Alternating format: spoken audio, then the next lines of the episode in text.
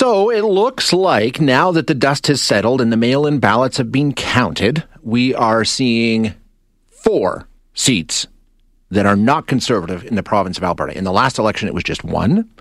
Um, but now we've got two Liberal seats, we've got two NDP seats. One of those NDP seats is Edmonton Griesbach. It was held by Kerry Diotte for the Conservatives after the last election. Now that all the recounts, or not recounts, but mail in ballots, all the ballots have been counted, Blake Desjarlais, the NDP candidate, has been proclaimed the winner, and he joins us now to talk about it. Blake, thanks so much for your time this morning. Appreciate you joining us. Of course. Good to be on the show. Thanks, First Dave. of all, congratulations. Uh, uh, you know, you're a young fella. It, it must be a very exciting day for you. Well, I think it's not only just exciting, but it's also exhausting. But I'm so ready to get to work. You know, that's the big part of what today's about for me. And I think I'm uh, excited to getting used to this. Yeah, um, just tell us about the campaign. What did you hear as you were out knocking on doors that you think led to this change? Well, I think there was a multitude of things, but one largely was making sure people felt heard. You know, I think people in Edmonton, Griesbach, they felt as though federal federalism or even federal politics was something that was very distant, inactive, not present. And I think the representation that we offered and the option for better was obvious to them. We showed up at their door, we listened to their concerns, and they range from things like violence uh, against uh, people who you know, maybe new Canadians, especially black women wearing hijab, uh, to things like defending our public health care system. These are the issues I think people in Edmonton Griesbach are concerned about, and they want to make sure that we heard from them. And I think that's what made the difference in our election is making sure that we're present in the community, we're active in the community, and we're there for people because we're going to be. Um, what, what what's your focus uh, as you head to Ottawa now, um, representing Edmonton Griesbach? I know uh, you know uh, Jagmeet Singh used the opposition to his advantage. What are you hoping to see the NDP advance uh, in their position, sort of as kingmaker in a sense? Mm-hmm. Well, it's a great question, and I think as many folks have seen over the last 18 months or 20 months with the pandemic, we're in our fourth wave today. During the first, second, and especially, or sorry, during the first, second, and third, and especially the second, we've seen healthcare in Alberta, for example, uh, take huge and massive hits. The Democrats, we brought in universal health care, we fought for it, and now we have to defend it.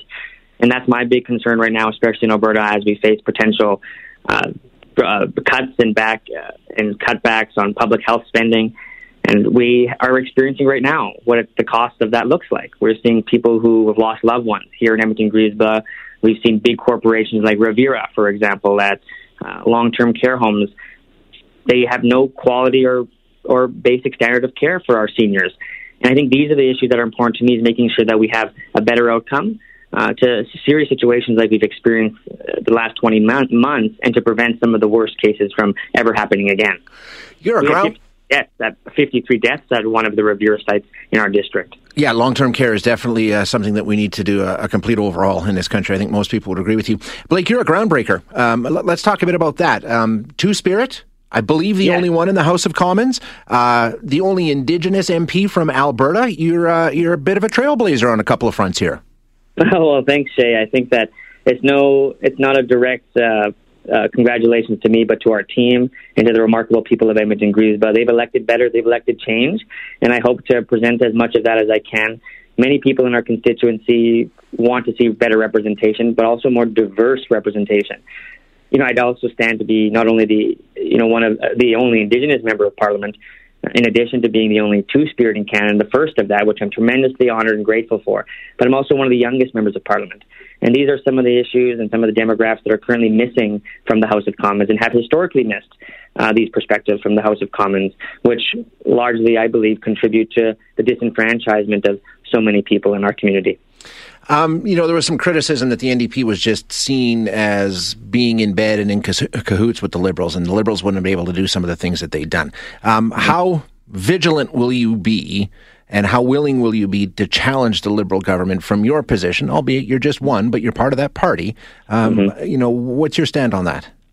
Well, I think the Liberals, as everyone knows, uh, especially now that we're done this election, called this election during a time where no one wanted it. You know, yeah. as much as I'm grateful for being elected as a member of parliament here in Edmonton Griesbach, I never expected to be this soon or this fast. I thought pragmatism and better val- better knowledge would have prevailed, and that the government would have continued to work with all members of uh, of the House of Commons to make sure solutions were available for everyone.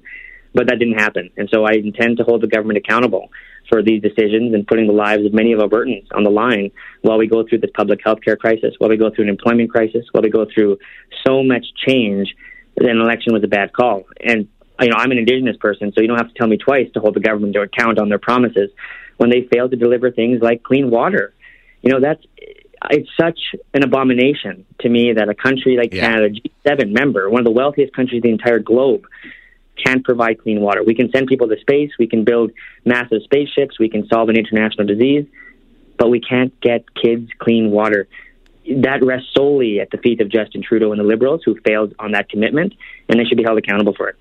Blake, congratulations again, and thank you so much for joining us this morning. I appreciate it. Right on. Thanks so much, Shay, and looking forward to speaking with you again soon. Yeah, we'll do it soon. Thanks very much.